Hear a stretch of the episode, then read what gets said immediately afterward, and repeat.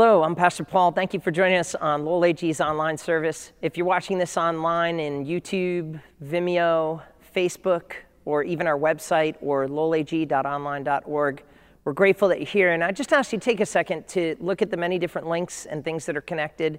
And if you would look like, share, and even follow what we do, we'd be grateful. A lot of work goes into this. And especially today, I really believe what I want to share with you is probably one of the more challenging and yet critically one of the more important messages that I think that God has for us. Before I do that, I want to just say two things before I pray. Whenever you go to a mall, back in the day, it'd have an, a, a directory, and it would always have a spot that says, You are here. It'd mark the point where you are. I know, even as I'm sharing and this is reaching you and playing whenever whenever you're watching it in cable access or online or you know Sunday or any other day of the week we're all at a different spot. There's some of you that are watching this that you're skeptics of Christianity. Others of you you're fanatics. Some of you are balanced and in the middle and some of you have tendencies towards genuine questions. I used to always say this when i taught in a bible college. I would i would ask my students i'd say how many of you struggle with the idea that did we make this idea of God up in our minds? Did we create it just to culturally comfort ourselves? How many of you ever had that thought pass through your mind? Throughout the whole room, students would raise their hand because we gave that moment of intellectual honesty. And so I want you to know that I'm, I'm not concerned if you're a skeptic. In fact, I'm really honored that you take time to listen to it. Uh, in, a, in a day that we live in, truths can fly by so fast that they don't get the attention span that they deserve. And so I want to thank you for giving this, this message, this moment, the opportunity to fully hear it out. This is going to be one of several that I share with on this topic that I'll open for you in a second. The other is that some of us are, are uh, we could call them Jesus freaks or fanatics. We're sold out for God. You know, we're church people. The problem that we might tend to have is that you'll hear me begin to talk about something and instantly fill in the blank and finish my sentences. In the book of Jude, which is the third smallest book in the Bible, second smallest book in the New Testament, has about 450 words, very, very tiny. He starts it off by saying this He says, Although I wanted to write to you about our common faith, so he was writing initially there to Christians, he says, he says, I felt compelled to write to you about defending the faith. He says, I wanted to have a conversation with you about all the good things that, that God brings in our life and Jesus Christ does and, and does to us and through us. And, and we could have had church talk and all that, but, but because of the current environment that you're in, I feel compelled to stop and focus on reminding you that you need to keep what my mentor used to say the main thing, the main thing. And that is the topic of the gospel. And while your GPS or your mall map might say you are here, whether it's in the skeptical end or the, the, the sold out end of Christianity, we all have that starting point. I pray that you would have the patience to journey with me here as we take a pause from our series on the Psalms and focus specifically on the concept of the gospel. The gospel. And so, thank you in advance for, for your time and your mind. I'd ask you to do two things. Some of you tend to be heart driven. And what can happen is, is that when you hear things, your heart will passionately rush ahead of your head and you'll begin to get defensive. Some of you are head driven and you refuse to allow it to settle in and marinate in your, your, your emotions unless you're able to finish off and answer every question and dot every I and cross every T. This is going to take you to do what Deuteronomy, the book of Deuteronomy, chapter 6, says that if we really love God or we want to understand Him or come to know Him wherever you're at in the map, in the GPS, you got to do it with all of your heart, all of your soul, all of your mind, and all of your strength. In other words, there's some work to be done. And so, this is my prayer, real quick. I want you to give us feedback on this as we walk through it. But let me just pray, if you would. Lord, I just thank you. And I know that right now there are people that are listening who, uh, many friends I have that are Muslims, many friends that I have that are atheists and agnostics, and an incredible group of former students and current church members that are followers of Christ, wherever we're at in that map, I pray that you help us to take a journey to bring us into a clearer understanding in the heart and in the head so that our hands and our strength could make a difference in this world. We want to know you. We want to find freedom for personal struggles in our life, but we also want to discover our purpose and make a difference. And anyone would want that. And so I just pray that you give me the right words in Jesus' name. Amen. It's a belabored, drawn out explanation of really what I feel is the most important subject in the world. And to be honest with you, the most important topic for your life is the gospel. Problem is that when I say that word, you instantly either throw up a wall or you throw down a bunch of definitions and you parody it. Uh, here, here's what I, is beautiful. I want you to take a look at this video, and I'd love for you to give me feedback on it, but we're going to switch from me. And I want you to take a look at this called The Gospel in 60 Seconds. Take a look at this video, and I'll come back and it'll help me explain to you what I, what I want us to understand here. You know, each and every one of us were created by God to live in a relationship with God. It turns out that the God of it all is all about love, a love that reaches out. You see, at the beginning, God and man were together, but because of man's mistakes, sin entered the world and separated them both. Our pride, greed, selfishness, it causes a barrier between ourselves and a perfect God. And so, for a people who needed saving, God sent a Savior. Jesus came and he walked on this earth in order to remind us how to love again. And then he stretched out his arms wide upon a cross and he died to deal with our selfishness. But you see, it never ended with a funeral. It all started with the resurrection. Because three days later, he rose again, he conquered the grave, he defeated death. Jesus said, I am the way, the truth, and the life. He said, if you're looking for a life of meaning, of purpose, then I am the way. Maybe you've got some questions or you want some more information, and if you do, you can respond here. Here's what, here's what I love about that video that you just watched. Number one, I am a bottom line, big picture, distilled truth kind of person. I've never been one to really love the, the, the tug and taunt of philosophical thinking. I love it when somebody can just give me the bottom line, you know, um, not to the point where it's like, just give me the punchline and don't tell me the joke, but just distill it down for me, simplify it for me. It is absolutely uh, precious the way that those, those young people described what the gospel is. And I believe it fully in the way that they communicated it. But the truth of the matter is, is that it's an oversimplification of a truth. I'll never forget the day my friend Brendan Bridges, and I don't know if you're seeing this, Bren, I'll, I'll call you up, but I'll never forget the day that you saw snow for the first time. He grew up in Zimbabwe, Africa. He was coming home with me. We were roommates for all but one semester of, of our entire time at college. And we were visiting my uncle, and it snowed for the first time. And he was like, I, it was amazing. It was amazing. How do you describe snow to somebody who's never seen it? How do you describe color to someone who's blind? It was like the light came on. He had heard about snow and he was excited that he was going to get to see it. But I had the privilege of watching that moment firsthand. How do you explain the gospel when you've seen so much of it living in New England like snow, or you simply have marginalized it as irrelevant for your life?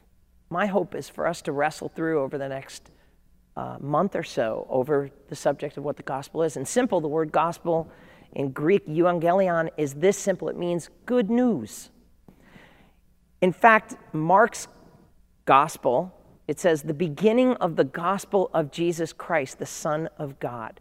All throughout the book of Acts, which is the, the church taking the news of Jesus, the good news of Jesus, and putting it into action and putting it to flight around the world, has a phrase repeated over and over again that they preached the gospel. They were preaching the gospel. They shared the gospel.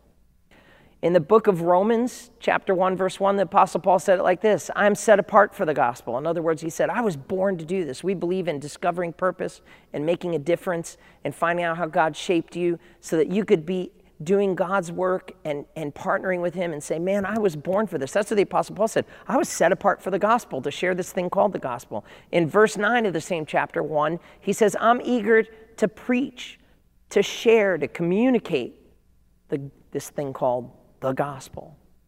I'm not ashamed of the gospel in chapter 1, verse 10. And I love what Paul said in Acts chapter 20, verse 24, and this is a real solid top to the cake of his life. He says, But I do not account my life of any value, nor as a precious to myself, if only I may finish the course and the ministry I received from the Lord Jesus Christ to testify to the gospel of the grace of God. What is Paul saying? He was saying it's all about the good news of Jesus Christ. What amazes me is how something that was intended to be such good news has become such bad news. And there's a thousand reasons for that that I don't want to get into in this particular message, but I want us to take a journey here and have an honest moment wherever we are in this map of you are here to understand that to call it the simple gospel or the basic gospel does not mean that it's shallow.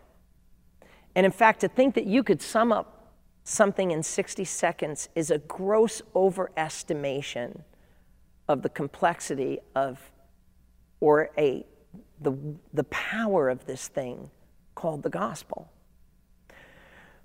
When you keep something simple, you run into a risk of making it vulnerable and making it easily discarded. Let me give you a perfect life example. Diana and I were about to go out to dinner. Ethan our son was a year and a half, and her cousin Greg was with us.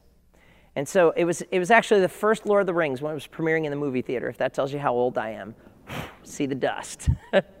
well, she wanted to put her engagement ring that went with the wedding band on and just wear her diamond. You know, we were, we were young, we were in love, we were in that stage. Our baby was young. We were just, she wanted to show off that, that uh, quarter of a carat bling, that, that little tiny chip of a chip of a chip. And so she, she went to get that ring and she couldn't find it. And she started to panic. She's like, I can't, we got to get to the movie. I don't, I don't know what I'm going to do. I can't find my ring. I don't know where it is. We were wondering, did somebody come in and steal it? Her cousin, Greg, that was there, said, You know, I heard a story recently about a woman who accidentally threw a, a six carat diamond in the trash, or four carat diamond, four carat diamond in the garbage. And the garbage ended up going to landfill. She went to the landfill, dug through the garbage, and actually found it. He said, You should check the trash. And sure enough, as we dug through it, her ring was down towards the bottom. How did it get there? It got there because our one and a half year old son, who didn't understand neither the monetary or the sentimental value of that ring, he chucked it in the trash. He was in this new habit of chucking everything. Where's our car keys? I don't know. Check the trash first. And it was gooey and it was gross and it was nasty, but that ring was valuable enough for us to, if we had to miss the movie, to dig through it, to walk through it. And I say all that to say this is, is that sometimes, even for those of us, whether we're skeptical of the gospel or we are sold out for the gospel, we simply can easily glance over it so fast that we miss the power and the truth of the gospel. Neil uh, deGrasse Tyson, who is a astrophysicist, a cosmologist, a planetary scientist, he's a contributor at the Museum of Natural History, an incredible, brilliant mind. He is not a, a person of faith. He's agnostic. He would say that, that I've seen enough of the universe through a telescope to believe that there's something out there, but to nail it down to being knowable, he would kind of say, I'm not an atheist. It's not that I don't believe God exists. It's just I don't know if we can know him and I don't know who he is. But listen, listen to what this man said. It's brilliant. He says, One of the greatest challenges in this world is knowing enough about a subject to think that you're right, but not enough about the subject to know that you're wrong. And I think that that truth comes to bear out in the gospel of Jesus Christ, not only from people who have easily discarded it because they didn't really understand the value of what they had in their hand, but also from some of us who have oversimplified it. And again, I said that when we, when we put something out there simple, it's not that it's shallow, but if we leave it simple, it bears the risk of becoming undervalued, superficial, and parodied out. Listen, let me just say it straight up. We live in an age of tweets, posts, memes, and in TikTok, literally 30 second moments where you can oversimplify everything. But take it from a, a, so, a, social point of view. Right now, with any of, of the, the means, social media has been one of the greatest things and one of the worst things to ever happen to our culture because we've actually thought that we we could distill life down to a few sentences. Well, one thing's for sure you can certainly destroy a life in a matter of moments. And you certainly cannot simply explain things out or explain things away fast enough in a tweet or text or post or TikTok video or whatever it is that you might be doing. Socially, you can dismantle a person without the labor of unpacking a full life and examination of their character and their history. It's almost like the National Enquirer and tabloid press have been pressed out to the public so that everybody can run with it.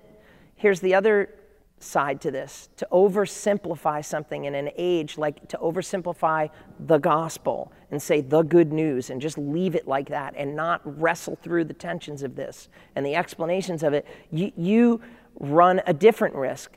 If ever there was a time in our culture where the biggest threat to the gospel of Jesus Christ was ourself and our inflated ego, our over, our over inflation of ourselves and our minimizing of other people and other views and even the value of God, it's now. And so, why would I say all that? Because the truth is found in the simple gospel that is so complex and profound and yet so easy a child can understand it. In John chapter 3, the most famous verse in the Bible.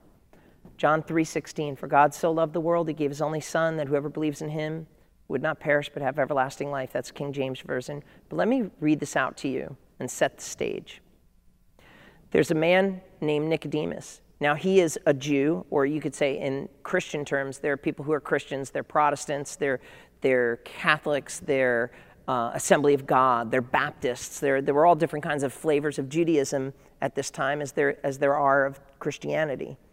And this man was a nobleman. In fact, every, not every Pharisee was a bad person. Nicodemus was the only person brave enough to go to Pilate with Joseph of Arimathea and ask for the body of Jesus back. That took bravery that his disciples didn't even have. So we need to, I think we need to, to, to note that. But it says this in John chapter 3, verse 2. This man came to Jesus by night and said to him, Rabbi, we know that you are a teacher who's come from God, for no one can do the, these signs that you do unless God is with him. What, what is Nicodemus knowing? Now, he's a very intellectual man. He might have had his degree from Harvard, MIT, BU, BC. In the Northeast, especially in the part of country that we live in, uh, it depends on where you're at. I loved how Tim Keller noted this. You could live in Philadelphia, and the question that they ask there is, is who's your family? Because the aristocracy of the British, all the way through to early America and forward, names families. That's a big deal there. You go to New York City, the question they ask you is, how much do you make?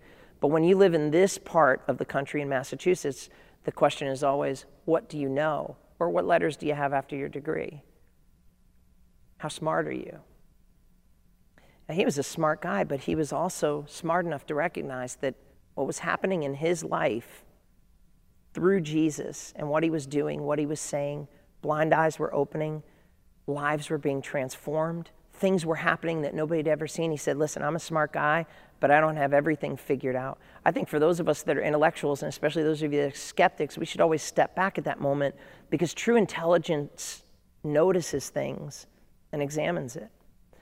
He goes on and he says, Jesus answered him, Truly I say to you, unless one is born again, he cannot see the kingdom of God. I love the attention that the, for, the, the late Billy Graham brought, brought to that verse. He says this He says, Unless you're born again, you won't see the inside of the kingdom of heaven.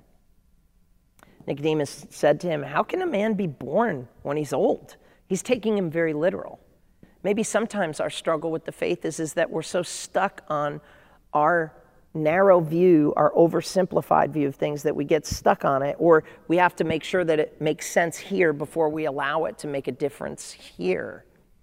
And but Nicodemus wrestles with this, and I think this is the problem with the age that we live in, with the gospel, and why the church is not the church that it's supposed to be, and Christians uh, are not the Christians that they could and should be, and the representation and the witness for Jesus as they should be, because we're not wrestling with truths. We're just tweeting about them, we're memeing them, we're parodying them, we're summing them up, and we hit the equals bar, and it's like we're trying to do geometry and trigonometry, and we're times seven times six plus y times c equals 3,472, and we, we just hit equals before we understand what does that mean? What does this mean? How is that divisible by that? And Nicodemus is a smart guy. He pauses and he says, Hey, listen, I, I'm, I don't understand this. In verse 5, Jesus said, Truly, truly, I say to you, unless one is born of water and of spirit, he cannot enter the kingdom of God. That which is born of flesh is of flesh, that which is born of spirit is of spirit. Do not marvel when I say to you that you must be born again. And this is where that famous phrase, being born again, or saved comes from, which are all terms, whether you're a skeptic or you're sold out for Jesus, we instantly say, I got that all figured out. I got it all figured out. Do not marvel that I say you must be born again. The wind blows, and he goes on to talk with him. And Nicodemus said to him, How, how can these things be? And Jesus said, Are you a teacher of Israel, and yet you do not understand these things? I think somebody who's really intellectual. I, I'm not, I'm not, I don't think that skeptics are bad or evil. If you never think, you never question. You never question, you never get answers. I, I, don't, I'm not afraid of that. I think uh, there's a difference between circular reasoning and hostility, but, but Nicodemus is really trying to work this out. And Jesus says, he says to him, he says this, he says, No one has ascended to heaven. Let me go back, verse 12. Look at this. If I have told you of earthly things and you do not believe, how can you believe if I tell you of heavenly things? You know, part of the struggle of conversation is, is that maybe we're too intellectual and we're too scientific. And we say, if I can't see, touch, taste, uh, wrestle with, prove, then I'm not going to give it any of my attention and I'm just going to parody it over.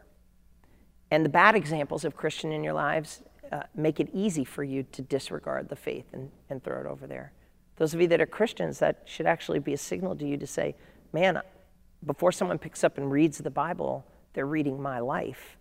So the way that I conduct myself is important. Now, nobody's perfect. We have a saying in our church it's the right direction, not the right perfection. Only God is perfect. Um, Jesus answered him, Your teacher of the law. Listen to this. He says this No one has ascended into heaven except the one who descended from heaven, the Son of Man.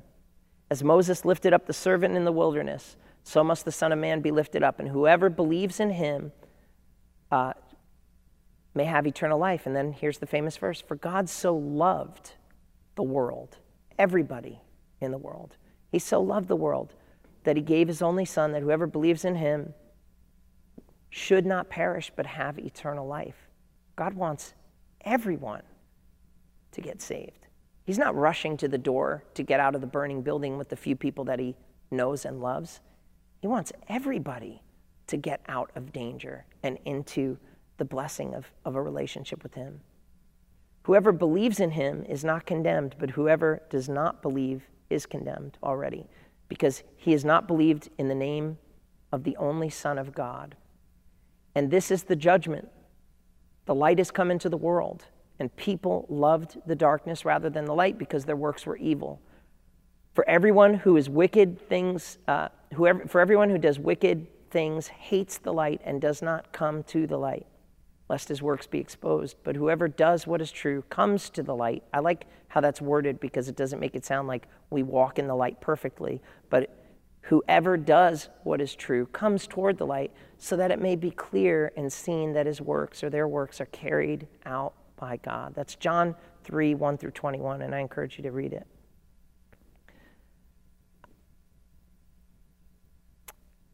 here's, here's the starting point for this. And I know that I don't have much time to explain this to you, why we're going to talk about it over a few weeks. But here is the importance of why I lay this out. It is so important that we get back to understanding what the true gospel and what Christ is all about because we have so oversimplified this and we have so reshaped the meaning that God has for our life that not only are others missing out on coming to know who He is, but we're misdirecting our life and our faith in not experiencing the full life that Christ has for us. See, in order to appreciate good news, it always has to be contrasted against bad news. There's a joke I was reading just the other day that illustrates this perfectly. It says a teen goes to his mom and says to her, Mom, I have some good news and I have some bad news, right? So what does the mom say? Well, of course, well, why don't you give me the good news first? The kid looks at mom says, The airbags in the car work perfectly. like, in other words, the bad news is I crashed the car.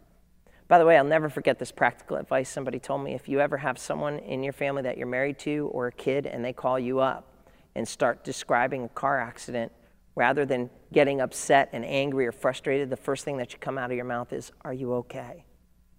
Because cars can be replaced, right?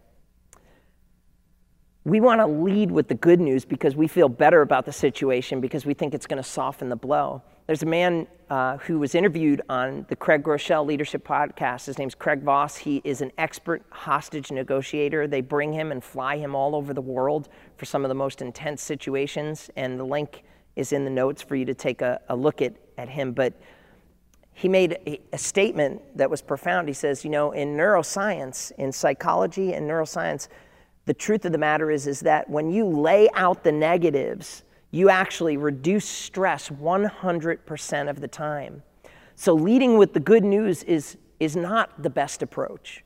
Because the truth of the matter is, is that most of us feel that if, if we don't start with like the raw, bare, honest truth of the issue, we feel like somebody's deceptive, they're hiding something from us, they're trying to. So, so if I'm going into a, a, a, a you know, to buy a car and they like this and they like that and they like this. And it, the car salesman, here's a great technique for you to be able to start and say, You probably think that I'm here to sell you a car at an inflated price, and, but I want you to know right from the beginning this is what they cost, uh, this is how it works for me, and you know, just putting the negative news out there.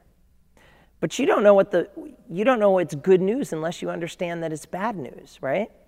You have to put out the bad news. Now here's the thing. In Hebrews 11:6 it says this, anyone who comes to God must first believe that he is and that he's a rewarder of those who earnestly seek him. Now, here's the truth I am not convinced that I could, in one service here, touch on an introduction to this series on the gospel and talk to every single one of you who don't believe that God exists, or pull those of you that are really far off in a different direction, fanatical in your faith, and need to be centered, that we're going to be able to accomplish all that stuff. I get it. But the first starting point where the arrow points in this anyone who comes to God must first believe that he is, and also that he's one who rewards those who seek him. What, what I believe to be firmly true is that if you're a skeptic, if you're not there yet with Christianity, like the journey begins with kind of sorting out your skepticism. And I'd like to recommend a book by Tim Keller called uh, God in an Age of Skepticism, I believe it is, and just incredible mind. But here's the, here's the strange truth. Right now in our country, in 2018, a group called Pew Research did a, a poll, and 90% of people believe that there was a God and a higher power. They, they say, yeah, I believe that there's God or there's a higher power. And yet, out of all of those, only 56% of them, which is actually a majority if you think of it, they, they said that they believe in God as he's described in the Bible. If that's the case in our country, why is it so polarized? Why is it that there's so many definitions of gospel and Jesus? Why is it that when the same God who hung on a cross and said, Father, forgive them, they know not what they do, and says, Forgive your enemies, and the fruit of the Spirit is love, joy, peace, patience, kindness, goodness, gentleness, meekness, self control, that there's so little of that to go around from a lot of people who say that they're people of faith. And I think that it's because we've oversimplified the gospel. Here is the bad news. The bad news is that there is not a single human being that will ever be able to earn the right to walk into heaven because of how good they are. In order to appreciate the good news, of Jesus and the message of salvation, you have to embrace the bad news. And before you embrace any good news or bad news, those of you that are skeptics, you have a journey to begin to, to, in, to do the work of a genuine, not an op ed reporter, but a genuine reporter of looking very critically and closely again and again and again on that skepticism of is God real? Is he really not real? It's easy for us to parody God out of our life because we don't want to have to realize that maybe we have to be dependent upon somebody or that we would be judged by somebody. But this is too big of an issue for you just to brush it away. And to be honest with you, it's too it's too important of an issue for us to think as Christians that we could sum up the gospel of Jesus Christ in 30 seconds. It's too big. So, in all of this numbering of 56% and all these people, how in the world did we get from a person like the Apostle Paul who said, I am not ashamed of the gospel. I am ready to die for the gospel.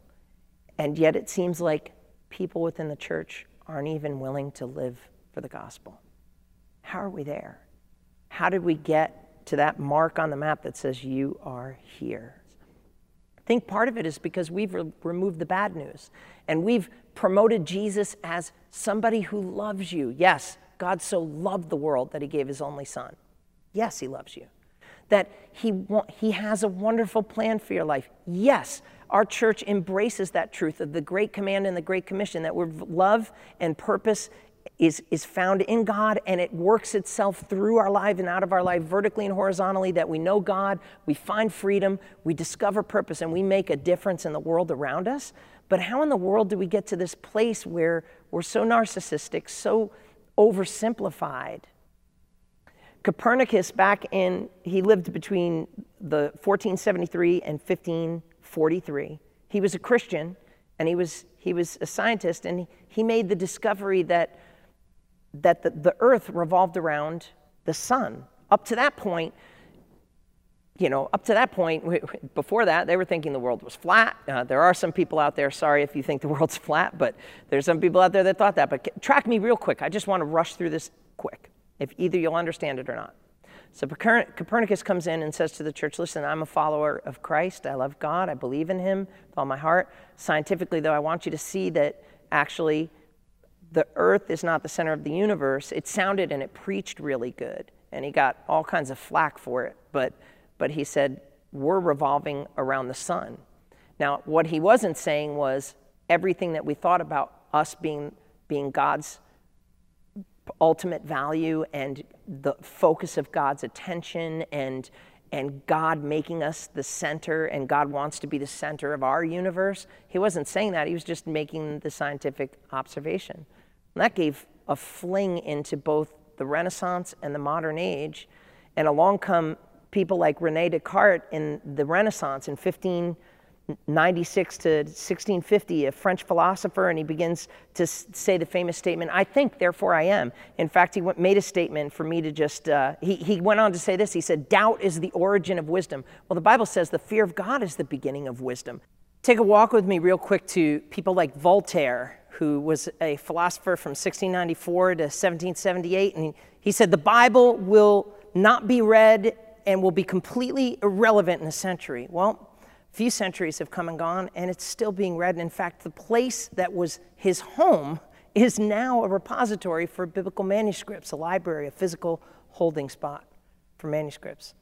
And then the atheistic philosopher, Jean Paul Sartre, he says, Life is unlivable without God. Think about that. That was this dying moment to spend your whole life to dismantle the existence of God to just simply say life is unlivable without him? Why wait until the end of your life to come to that conclusion?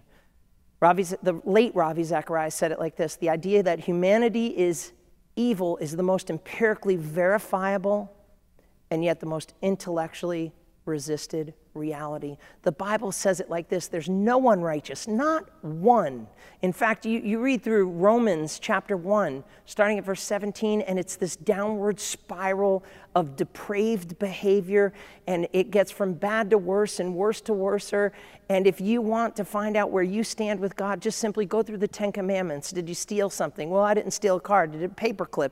You lie. Well, it's a white lie. No. Did, adultery. Jesus says if you look at another person with lust in your heart, it's as if you've already committed it. And then he goes on in Romans chapter 2 and into 3, he says, Listen, there's no one righteous, not one.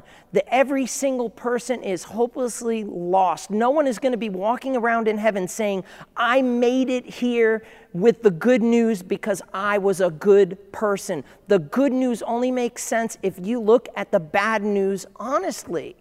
And that bad news is that there is nobody good. God has not come to earth to give us a morality, He's come to earth to save us, and He died on the cross to forgive us, and He's coming back again to resurrect us, not because we were moral, but because we were completely immoral. And the gospel and the good news is that that thing works itself through every part of your life. If all of these philosophers were right, then why did we have World War I? And they said, oh, that'll be the war to end all wars. And then there was World War II. And then by God's grace, hopefully not, but if humanity continues in the direction, we haven't gotten smarter, we've gotten more simplified, and our wars haven't gotten uh, reduced, they've been increased. What will World War III look like? Every single person in this planet needs a Savior. You see, the truth of the matter is, is we are totally depraved, which means that we need to be totally dependent upon God. And when I say that, I don't embrace that as somebody who is a Calvinist. I'm not a Calvinist. But one point on there that is really solid that I would embrace 100% and all, most all the others I would disagree with is that man is totally depraved, total depravity. Jesus said it like this in Luke 18 19. He said to him, Why do you call me good? There's no one good except God. I love how Luke 11, 13 says that if you then who are evil know how to give good gifts to your children, how much more will your heavenly Father give you the Holy Spirit to him who asks? In other words, Jesus is looking right at humanity and saying, You're evil fathers. I mean, we wouldn't say that of ourselves. We'd be like, I'm a good person, right?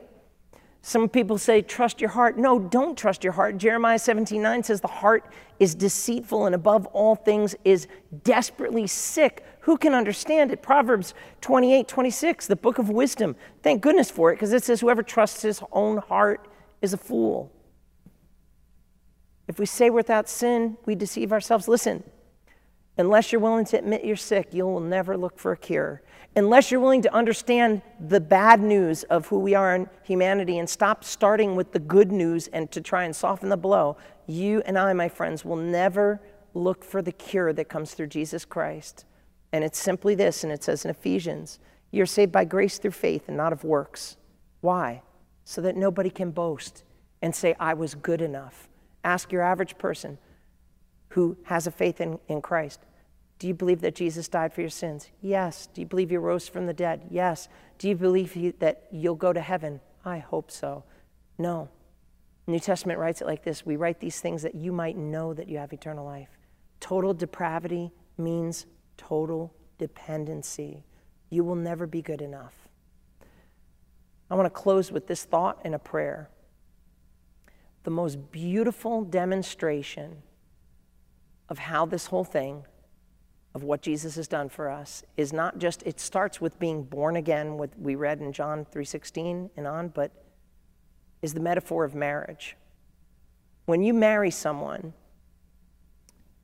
it is supposed to be the ultimate personification of love, intimacy, trust, dependency. Now, not every story ends happily ever after, but when you have the holy God of the universe in that relationship, And yet, at the same time, it's a complete legal standing. The theological word for this is called justification. God looks at you, and we look at us. And although He could pull out a punch list of everything that we have ever done wrong, if we have embraced the message of Jesus Christ, not only as someone who loves us, but someone who died for us, who resurrected for us, who has forgiven us, and we allow the gospel to work out in every aspect of our life, our standing with God is not just merely based off of our love or our consistency or our good behavior. It is totally a legal standing, forgiven, never to be charged ever again. And that's the message. Those of you that are skeptics, it's time that you stop thinking at all with your head and maybe give a chance to lead with your heart. Those of you that are heart driven and have oversimplified the gospel, it's time that you push this up a little bit and stop trying to share the gospel in 60 seconds. Because in a culture of memes, tweets, and, and posts, it's, it's foolish for us to think that we can simplify something and sum it up that fast. We lose the value, just like my son throwing that ring into the garbage. I want to lead you in a prayer that you would begin a journey with us as we share through this message series on the gospel, that we would allow it to be what we call, and the scripture calls, the full gospel. The message is the part of it that we love and like, but also the, with, the bad, with the good news that we embrace the bad news and we embrace it honestly. You know, one of the biggest problems I see today is that people no longer know how to own their junk. People want to rush through sorry or avoid saying it at all. Listen, in order for the cross to work, you got to own your junk. John 3 15. Just as Moses lifted up the serpent, so the Son of Man must be lifted up, that all that look to him might be saved. You got to be able to look at the cross and say, I deserve that. That's my shame. That's my sin. I lie. I steal. I lust. I allow things to take the place of God, my security, my job, my relationships, my children, my hopes, my dreams, my visions. No. It needs to be Christ, needs to be everything.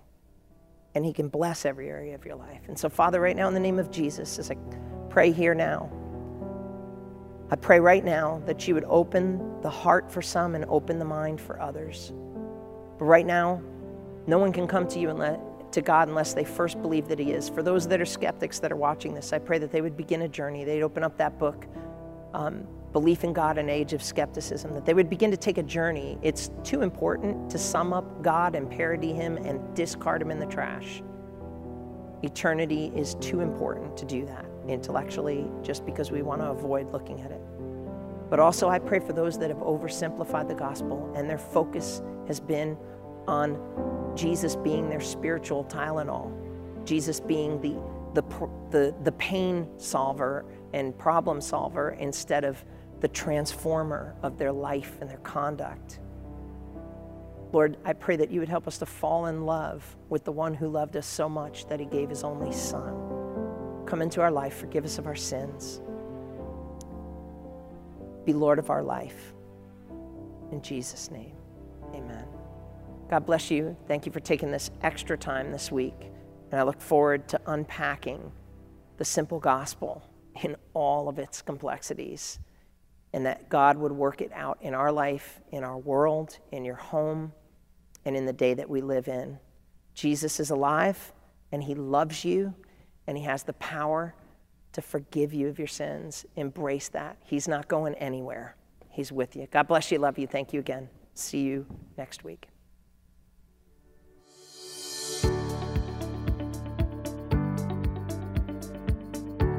Thank you for worshiping with us today. Be sure to check us out on all social media platforms and check out our website, lowag.org, for all updates and info. See you soon.